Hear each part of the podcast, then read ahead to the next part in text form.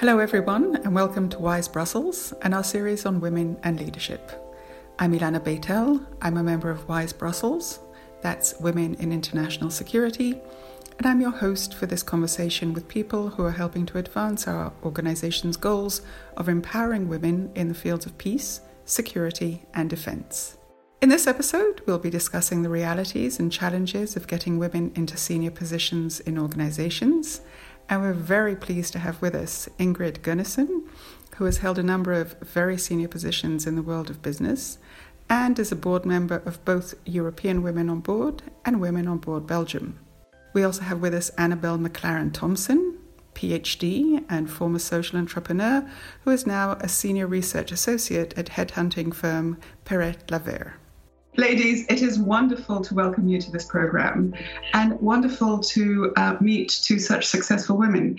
And as often the case in this uh, podcast, we start out by each person introducing themselves. So maybe Ingrid, you could tell us a little bit about yourself and your career. So um, I started by uh, realizing my dream. I wanted to be a teacher of young kids and I realized that. But uh, in the meantime, I had also an owned company uh, in multimedia. You have to imagine that it's 30 more 30 years ago. There was even not internet, but I uh, started this company in multimedia. Afterwards, I was four years in headhunting. So I was I did headhunting for several companies, and one of the company was uh, Xerox. Uh, they hired me, and I started there as sales rep, and I ended 27 years later as CEO of Belgium and Luxembourg. Um, it was a very high competitive uh, market in printing, but also in digital alternatives of document flow, outsourcing. So I went from analog to digital to outsourcing. So I had each time to reinvent myself. Afterwards, I was uh, for two years and a half in the telco world, B2B, uh, including IoT, so also a very um, exciting uh, world, um, also leading to 5G uh, in the future. And then I decided that uh, when I had two board mandates, I had one board mandate with AG Insurance and one uh, within um, an IT startup, Digita, that I decided that I would do that full time. And in the meantime, also my own company, B2Bs, in consultancy and advice for small and medium sized companies and governments and we are going from strategy to execution. So I decided I'm going full time for board mandates and my company being on the other side and not only in the operations. So um, today I have um, six mandates. So one uh, AGI, one uh, Koninklijk Museum of Schone Kunsten in Antwerp, so one of the oldest musea in uh, Belgium, one in Women on Board, one in European Women on Board, and I'm sitting in two advisory boards, Digita and ML6, both in digital platforms and artificial intelligence. So that's what I do. Um, same time, I'm married, I have four kids, and have two uh, grandkids. Wow, you have to take a deep breath when you hear that because that's really, really, really an amazing career, an amazing woman, and very, very inspiring. But I already note that you have at least one thing in common with Annabelle is that you also have a headhunting past. But before we get to that, Annabelle, could you tell us a bit about yourself? Sure. Thanks so much for having me. Um, yeah, I'm originally from Germany, um, but spent a very long time actually of my life in Scotland as well.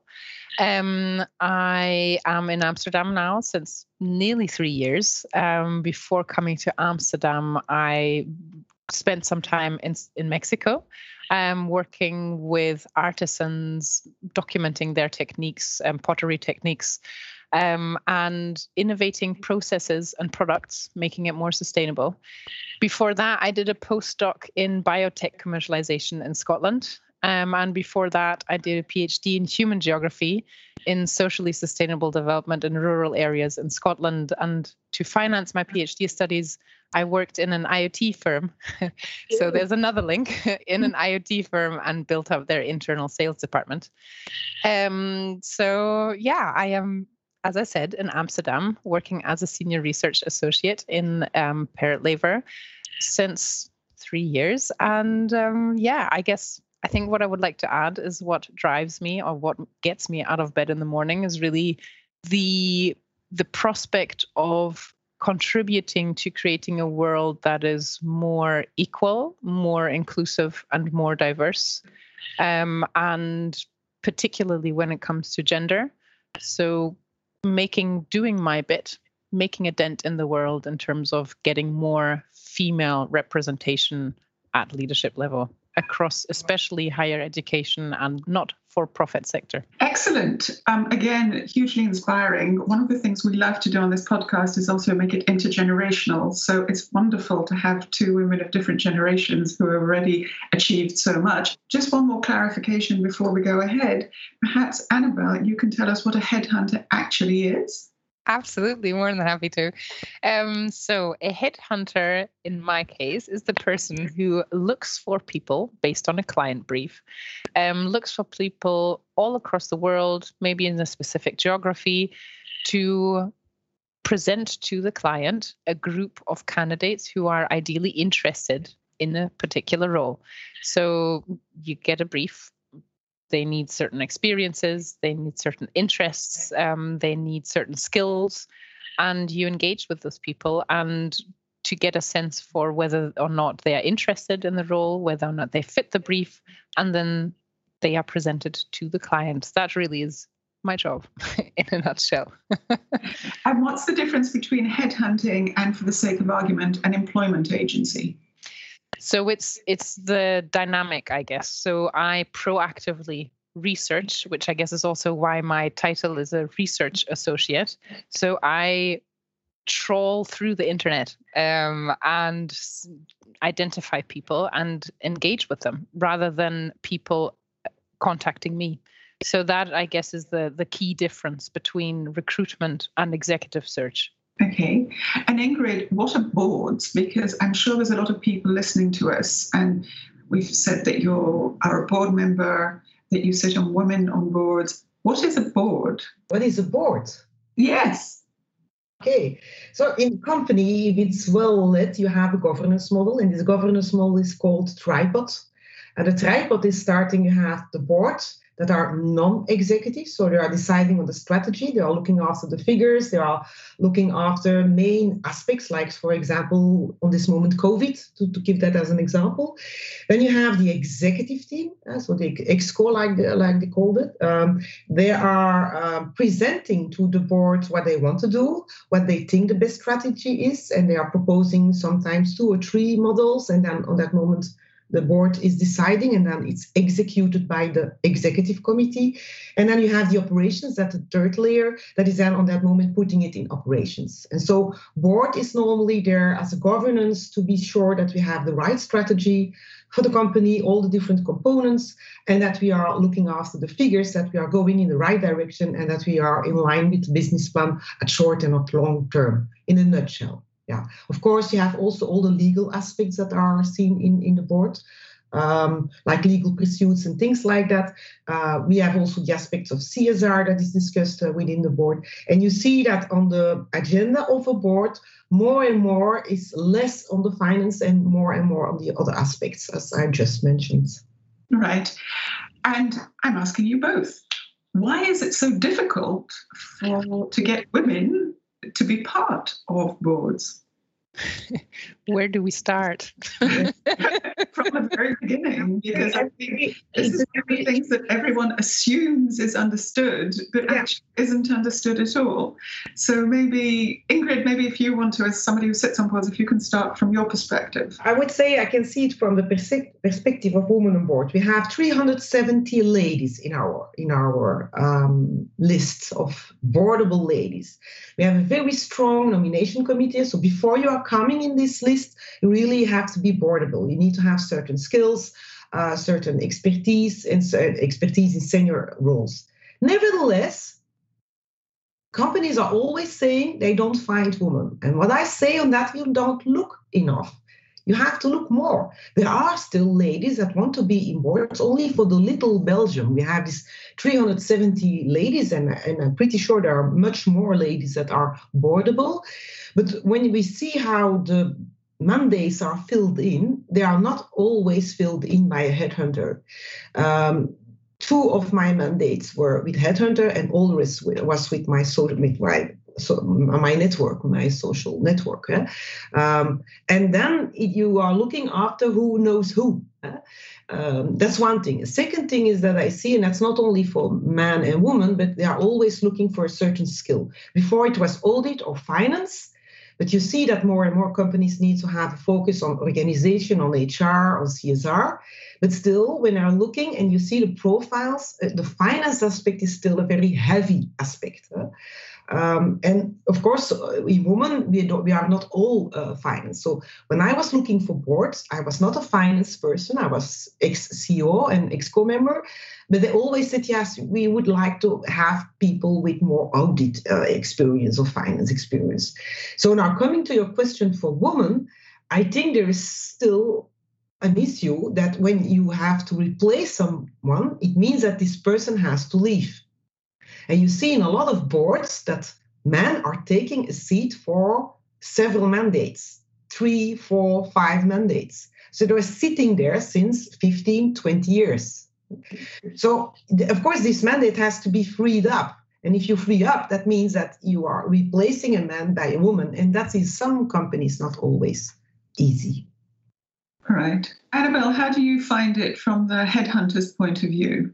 Well, I find that there are many stages at which, so say from all the way at the beginning, as you say, Ingrid, finding people. I mean, putting in that effort to find female candidates, you have to put in more effort, not because they're less qualified people, but they're just more difficult to find, especially because we still live in a system where women um, face much more, many more barriers um, and have to fight harder. And so finding female candidates is more difficult. You need to invest more time. But then also throughout the entire recruitment process, there are various barriers.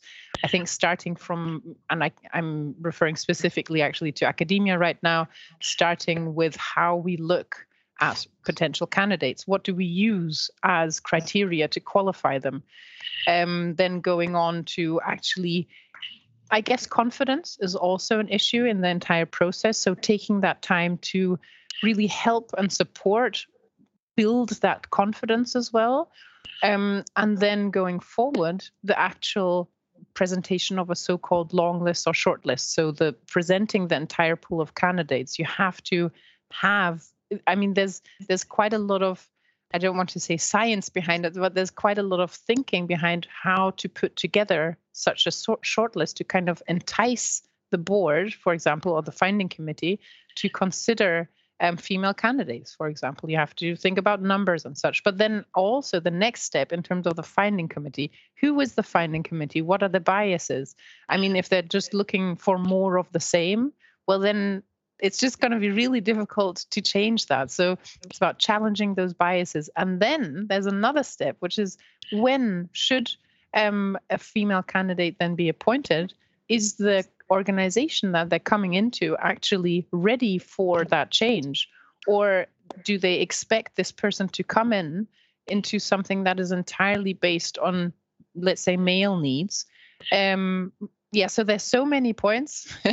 I think i think there could be like a podcast on every single point of that along the process but it's it's just so many barriers. It's is really hard. It sounds like it. Ingrid, what was your first experience when you joined the board? My first board was the board in within Xerox when I was uh, the CEO. So I was also um, a member of the board. So that was an easy one because it was a corporate, multinational. So it was not um, as big as as as other uh, independent companies. Afterwards, I was in a board of um, ADM. Uh, it, was, it was a social network in IT, so that we put young people and more senior people together so it was a very large network. So that was a nice thing to do. And the most, uh, where I learned the most out of it was uh, uh, with American Chambers, um, where I was for four years in the board and in the nomination committee. And there they did it really with a governance model and how it should be. It was very professional. And then, of course, the biggest one is, of course, uh, AG Insurance. Eh? It's a company of 5,000 people. That was a very serious company. Eh? We started with an um, huge induction program. I saw everyone several hours. I have to introduce uh, the executive committee. So I learned what it was insurance and all those things and everything behind. Um, and that was a, a, big board. We are with 15 people in the board. Um, uh, we were on that moment with three ladies uh, in the board. Um, so in the beginning, I was a bit quiet and I was more listening, as to be honest. But now, of course, after two years and a half, I feel uh, very comfortable to be there. But in the beginning, it's a bit scaring when you are in such a big board. I must say, scaring is a big word, but okay. Yeah. But but is that because you just sort of were the new person, or because you were also a woman? No, no, I never felt myself as a woman when I'm in meetings. I'm feeling like everyone else in the room. And if they have a problem, it's their problem and not mine. So no, it's not that point. But they are all uh, very specialized people in finance and insurance. And so automatically, when you are not coming from this sector, I was hired as board member to have a view on organization and on uh, strategy and on IT. So automatically, I don't have all these skills in insurance and finance. So I felt a little bit from, oh, from the seven hours board, it was six hours on finance and insurance. So my added value was very small. It's only the fact that when you change, I have different sectors where I work in, as, as I mentioned before. Each time you have to learn this sector and you have to know what is important in this sector so that you can fit in it. Yeah. One of the things that uh, Annabelle didn't mention, but I think it's an important one, when you have candidates, there must be a good fit uh, between the different board members. Uh, because the, the purpose of a board is, of course, working together and have a, a cohesion uh, to come together to a good decision for the company. And that's important that you have a good fit as personality for a board. It's a totally different personality as being in an executive committee. Let's move back to the executive committee or to an executive position. Annabelle, when you're recruiting for such a position, director for a new think tank or uh, for a company, do you find the same issues there? Where how does women or being a woman fit in with recruiting for that level? To be honest, it depends on the particular well discipline i guess as well so if they in terms of content so rather than skills leadership skills and such it it might be that it's a particular role where expertise is required in a field where generally there are more male candidates it depends but in gen- generally speaking there's always an issue so the the higher you go in terms of seniority the lower the number of female candidates. That's just across all sectors, across all organizations, across all yeah senior leadership roles. Is yeah. that because women aren't coming forward to apply for these jobs? How do you explain this? Well, I, th- I think that there's so many factors that kind of work together here. So I think it starts with what role the women play in society, what, how school works, how university works, how there are differences in terms of characteristics that are viewed by well actually now i'm just thinking of a report that the un i think published a couple of months ago or last year perhaps around biases against women. And i mean that across everyone. So it seems that generally speaking everyone is more negatively biased towards women. So i think that also comes into play into what their career trajectories are, how their career develops, what they actually dare to do, what they don't dare to do, if they apply, if they don't apply. So, for example, I, I often have situations where where male candidates are very sure of themselves, even though they only tick, let's say, one of ten boxes, and female candidates tick seven out of ten and say, I don't think I'm qualified. So there's so many um, reasons for the final pool of candidates, unfortunately, being more male dominated than female, that feed in together. So I think the only way to reduce all those barriers is taking kind of a holistic approach and looking at all the different issues that women face. And when I, I think I would also like to say, when I say women, I'm I'm aware that you know how you identify in terms of gender obviously the, there's more to women and male but i think for the ease of conversation i'm just going to refer to um, women and men at this point. But you are right eh? the two sectors where i worked in orange and xerox were very, te- very technical sectors. I remember when i started with xerox it was one of my customers. They were looking for a sales manager And they, they would say, we want to have a man with a woman who is not working um, and with kids so that he was the earner at home. And I said, but I can't, I can do the job. After four years, I knew Xerox a bit. So I said, I want to do this job. He said, over my dead body, we will never have a lady in management. And I said, let me try. So I started there sales.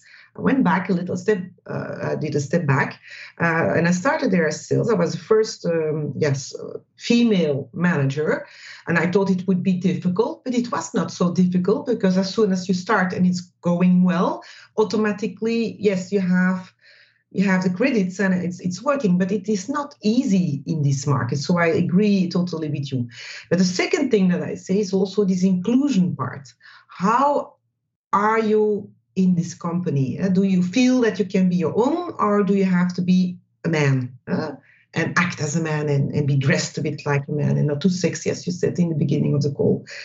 That's something that I, I, I didn't change myself. Mm-hmm. I said to myself, I am who I am, I have my strengths, but I will always be sure that I uh, achieve my objectives. And by achieving your objectives, automatically they will see you as equal as the others. But it's a bit more difficult, I would say, for a lady as for a man in specific sectors. That's true. I think you're very right. I mean, one of the things that's coming across very strongly from both of you, and I can attest to myself in, in, in my life and my career, is self confidence. You're either confident, you know, Ingrid, you said before that, you know, you didn't have a problem sitting on a board because it was their problem, not your problem, which is an attitude I've often taken myself. I remember when I first started working in the UN, um, I realized I was a woman, I was Jewish, I was Israeli. Um, so that was more or less three strokes against me for a variety of reasons. So I decided either they had a problem or I had a problem. If I had a problem, I should probably leave now because it's unsurmountable. So my attitude is always just behave completely normally, and it's up to somebody else to be rude to you or to attack you or to not accept you. And actually, you'll find, in my opinion, on the whole, that people are less inclined to do that unless you make it possible for them. So making it possible for them is not doing the job well, is not, you know, a variety of issues like that. But I do think there's an issue of realizing that it's up to you to do something. It's not up to everyone else to do it. But having said that, there is a big question. How do you instill confidence in women? Because I think societally, you're still brought up to, to, to think you're the weaker sex or the second sex or something that doesn't make it as easy. Is it's just what I'm thinking, but maybe I'm wrong. I don't know. Annabelle, what do you feel about that? I think actually that it, maybe it's not necessarily anymore being the weaker sex or having that feeling, but it's more kind of implicit in many things of, of how how we live, how we interact. So I don't know, say a certain behavior of women um, is seen negatively, whereas that exact same behavior, so for example, being assertive, might seem be something really positive. Like, yeah, we need someone who's very assertive. Then you see a woman being assertive, and then it's like, oh no, she's being all bossy. So, you know, we get, I think, as women, we often get a lot of feedback from interactions with society that the things that we're doing might not be the way that we should be doing things. So it's a so I think it's not even consciously the majority of the time, but it's just the way that society has developed. Unfortunately that's that's my view. I think also a big part plays for example networks. I've come um, i've participated in research around confidence um, and was and was completely surprised when i heard that it's a normal thing for men to always be part of networks where you find out and are mentored and it's it's just a normal thing I I had no idea. I had no idea. So I think those kind of setups, those social support networks, because they're still missing, I think that also greatly affects confidence in women.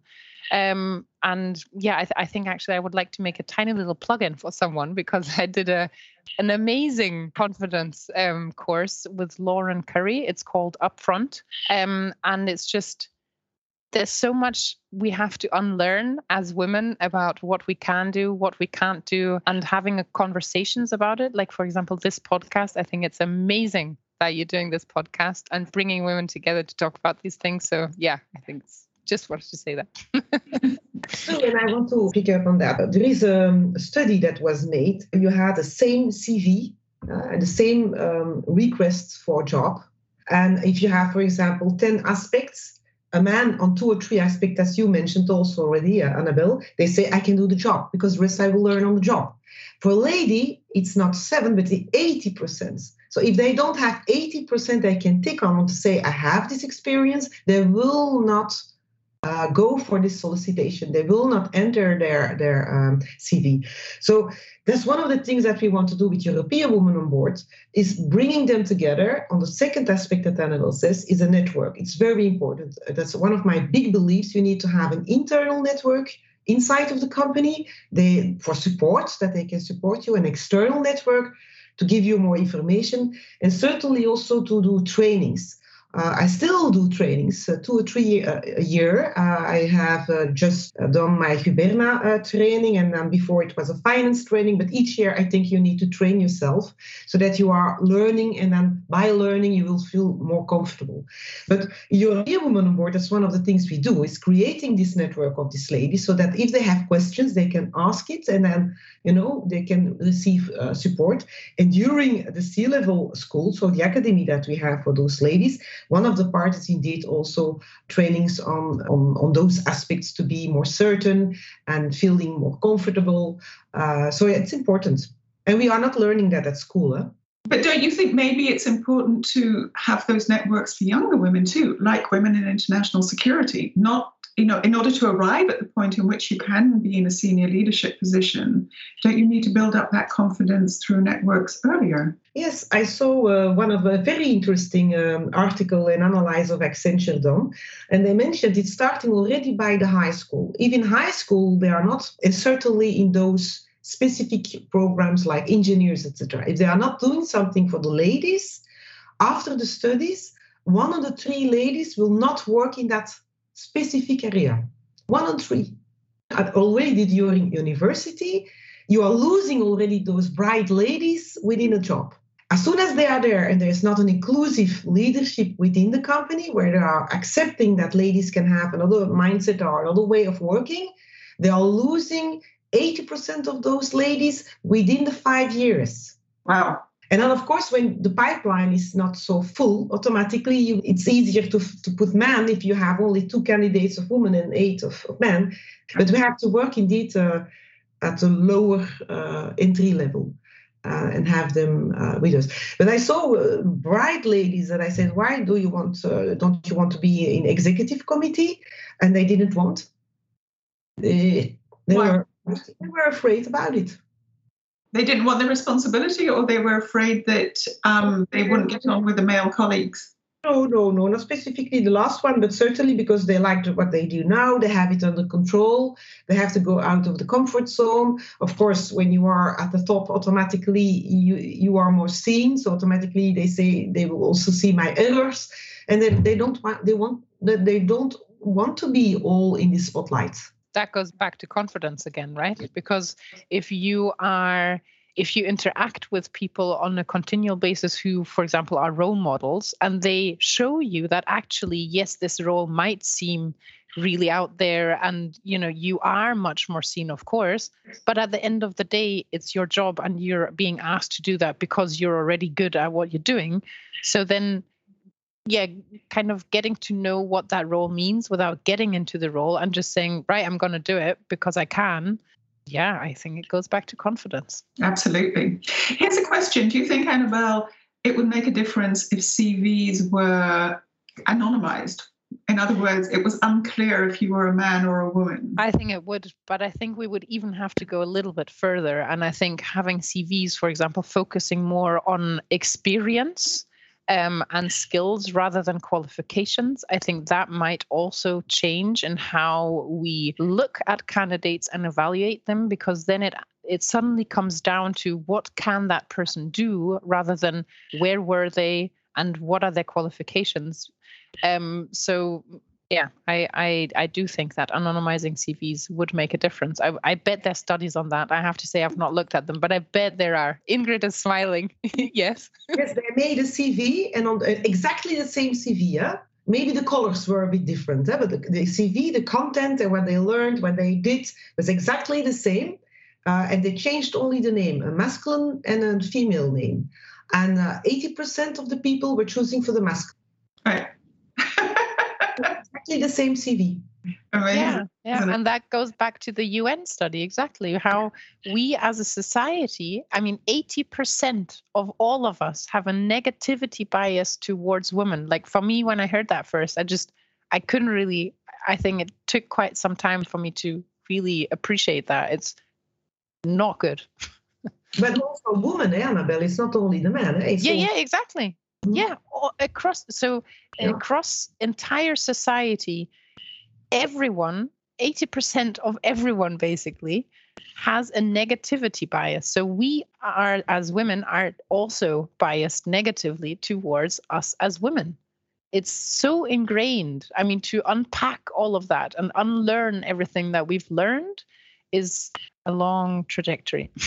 It is. The question is how can we get women into um, what's known as the C suite and how do we get women ready to be at board level? Perhaps you women have some tips. Ingrid? I would say the first one is dare to jump. As we mentioned before, uh, with the CV, 80% uh, for the ladies has to be the checkbox, and for the, the man, it's only 20 to 50%. I say dare to jump. Uh, that's the first thing. Dare to change, uh, do different jobs uh, in different areas, but also in different sectors, because automatically you will uh, gain more experience and um, more credit also to be in C level, uh, because you see on that moment that you can do it, that you can change, that you can adapt.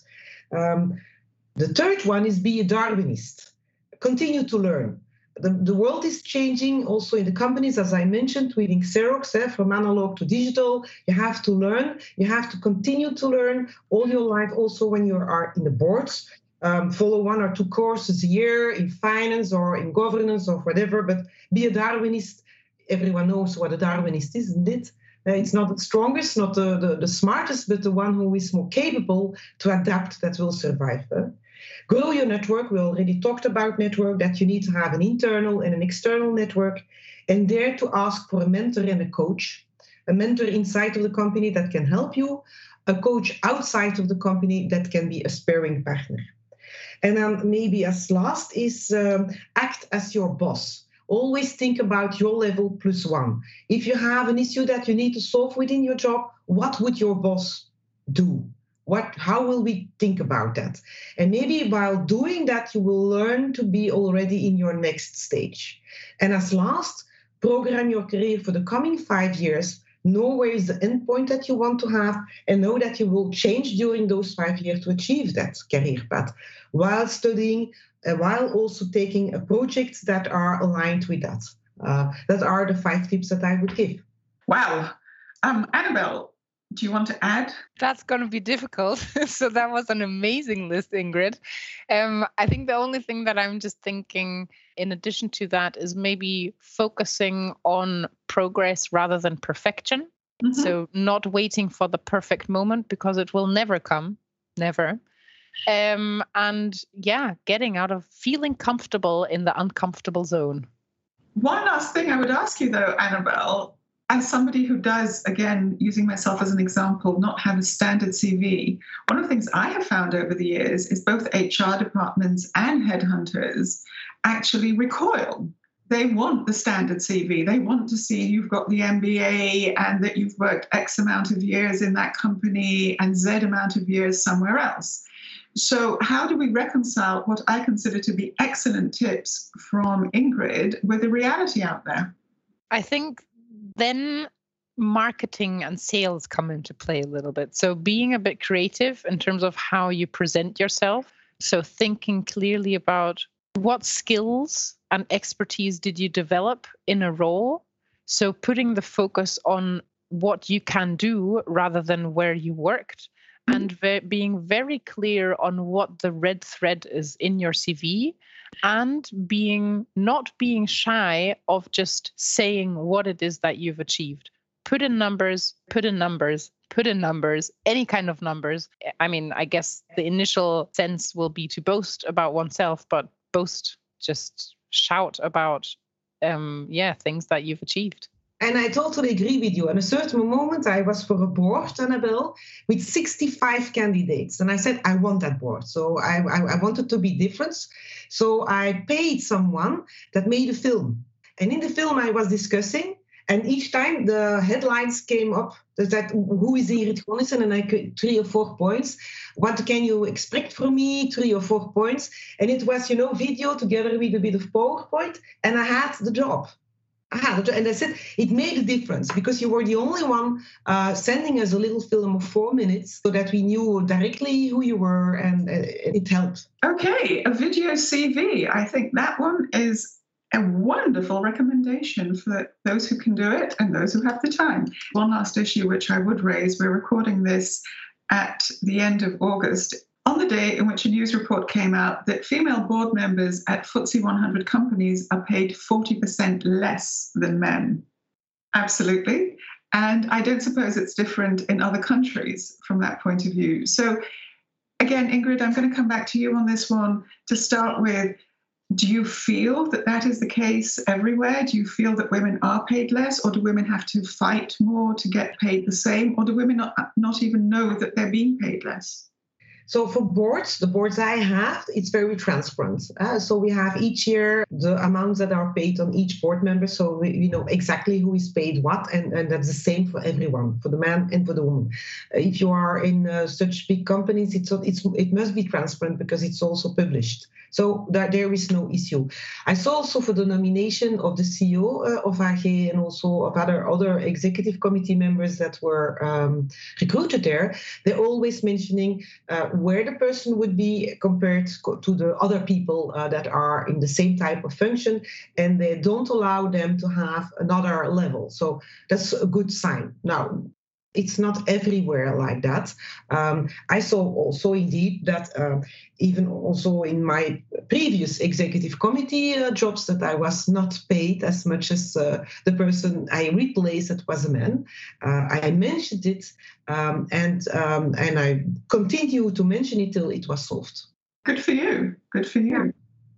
Uh, you must not accept that. And you can say do it in different times. That's not an issue. It must not be everything on the same moment, but then you say, okay, after six months and maybe after one year, why not? And then try to, to fill the gap.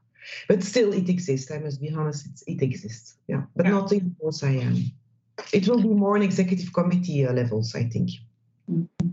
Annabelle, are you aware of this when you're recruiting people? That if you recruit a woman, she's going to be paid less than if you recruit a man? Unfortunately, yes, I think it's generally the case. Um, and I think what well what is happening within recruitment at the moment, or one thing, is an effort to be transparent about the salary that is on offer, and rather the traditional way of well, what is your salary? Because that will just keep up the inequalities because they are most likely already being paid less, so then you will still pay them less. Is that you provide a salary range? Um, I personally more and more tend towards that because I just think, what does it matter what someone has as a salary at the moment to give them the new mm-hmm. salary? Um, so yes, I'm I'm aware of that. I'm definitely aware of that. Um, but I have a feeling that things are changing maybe a little bit. Yeah, well, very much let's hope so. One of the things I would like to suggest is maybe that from now on, headhunters, especially the one that's sitting here with us, would use the resources of Women on Boards Europe when they're looking for jobs. Since how many do you have there? 360? For Women on Board Belgium, we have a 370 and two or three uh, ladies. And in European Women on Board, we have a network of 2,500 people. So I think it's fair to say, Annabelle, as the representative here of the headhunting community, that next time it won't be possible to say that there are no good women candidates. All you have to do is get in touch with Women on Boards Belgium. There is, I know, Women on Boards Netherlands, and of course, there's the Women on Board Europe. And I'm sure amongst all of those, you will always find good women candidates for very senior positions. Yes, amazing. I will be in touch very soon, Ingrid. Uh, see our GDI, our Gender Diversity Index, we are doing each year. I don't know if you know him. Not yet. So no. it's already the second time. And there is good news eh, because we are doing this uh, analyze on around 700 uh, corporate uh, companies to see how the board and executive committee and lower management, how it is with the, the female versus the gender uh, balance. eh.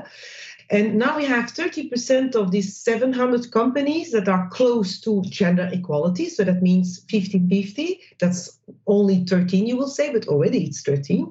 But we have now 87 companies that um, were on 40% on board and senior uh, level um, executive female. And before it was only 47. So in one year time, we see that there is really a step going forward. But we see also, and I have to be honest, that most of them are coming from countries where there is a quota. Only uh, Sweden and Finland, who does not have a quota, is going very fast and very um, in a good direction on the 50-50 balance. But the other countries like UK and France, that's because there is a quota, and automatically you will find on that moment in the listed companies the 30, 40% that is required. So I think if we want to push that, we need to have quotas everywhere. As, and as soon as we will have it and we will be on the quota, then maybe we can release it. But we see that the countries that has a quota are moving very fast. Yeah, that's very interesting. Thank you both so very, very much. That's a wrap on this episode of Wise Brussels Voices. Thank you so much to our guests, Ingrid Gunnison and Annabelle McLaren Thompson. We'd also like to thank our technical team at Free Range Productions. Please continue the discussion with us at Wise Brussels on Twitter, Facebook, or LinkedIn. And if you haven't done it yet, subscribe to Wise Brussels Voices and listen to all our episodes on Apple Podcasts, Spotify, or your favorite podcast application. Learn more about Wise Brussels on our website, wise-brussels.org. I'm Ilana Beitel. Thanks for joining us, and stay tuned for more great conversations.